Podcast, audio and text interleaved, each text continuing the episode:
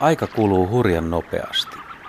Muistelin, että äänitin tämän tukkastkaparven pulinat muutama vuosi sitten uuttöössä, mutta kun tarkistin päivämäärän, siitä olikin tasan kymmenen vuotta.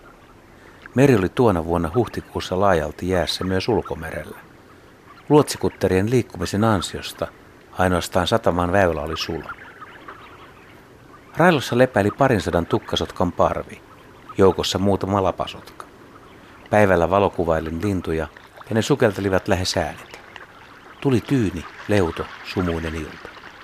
Kuuntelin pihallamme, kun tukkasotkat alkoivat pulista kutteriväylällä. Hain ääntyslaitteet ja tässä on tulos. Äänimaisema on kieltämättä eksoottinen, varsinkin kun sitä kuunteli kuulokkeella pimeässä.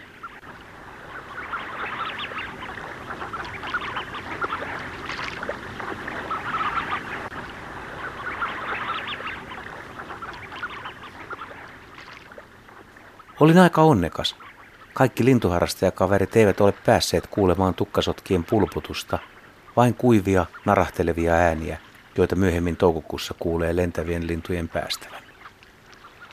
Nämä tukkasotkat olivat keväisiä muuttolintuja, sillä tuona talvena meri oli meidän aluevesillä tanakasti jäässä, ja tukkasotkat viettivät talven eteläisellä Itämerellä tai Pohjanmerellä. Tänä talvena vesilintujen kevätmuuton tulkitseminen on ollut hieman vaikeampaa. Meri ei jäätynyt kunnolla ja Suomen aluevesillä talvehti runsaasti tukkasotkia, telkkiä ja isokoskeloita. Kaikista parvista ei oikein ole pystynyt sanomaan, ovatko ne juuri tulleet vai ovatko ne olleet siinä koko talven. Linnut ovat muutaman vuosikymmenen aikana muuttaneet talvehtimiskäyttäytymistään. Tämän todistaa esimerkiksi Ahvenanmaan talvilintulaskennat. Kun säännölliset laskennat aloitettiin 1980-luvulla, ensimmäisenä vuosina tukkasotkia havaittiin keskimäärin runsaat 10 yksilöä talvessa. Vuosina 2006-2009 tukkasotkia laskettiin keskimäärin 4500 yksilöä. Nyt tammikuussa lintuharrastajat laskevat pelkästään Ahvenanmaan ja Turun väliseltä laivamatkalta yli 8000 talvehtivaa tukkasotkaa. Laji on siis nykyään yleinen talvilintu. Joidenkin tutkijoiden mielestä talvehtivien tukkasotkien määrän lisääntyminen on esimerkki siitä, ettei ilmastonmuutos aiheuta ainoastaan vähäisiä muutoksia eliöstöön. Ilmastonmuutos voi johtaa merkittävinkin muutoksiin.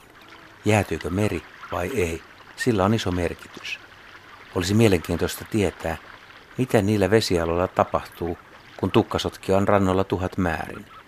Millainen vaikutus linnuilla on vaikkapa ravintoketjuun tai veden laatuun? Tätä ei vieläkään tarkkaan tiedetä, mutta ainahan voi spekuloida. Tehdään pieni matemaattinen laskelma. Oletetaan, että yksi tukkasotka voi syödä yli kilon simpukoita päivässä. Tuhannen linnun parvi syö siis yhdeltä merenlahdelta 30 000 kiloa simpukoita kuukaudessa. Ja 5000 linnun parvi nokkii jo 150 000 kiloa kuukaudessa. Ja se on mielestäni aika paljon.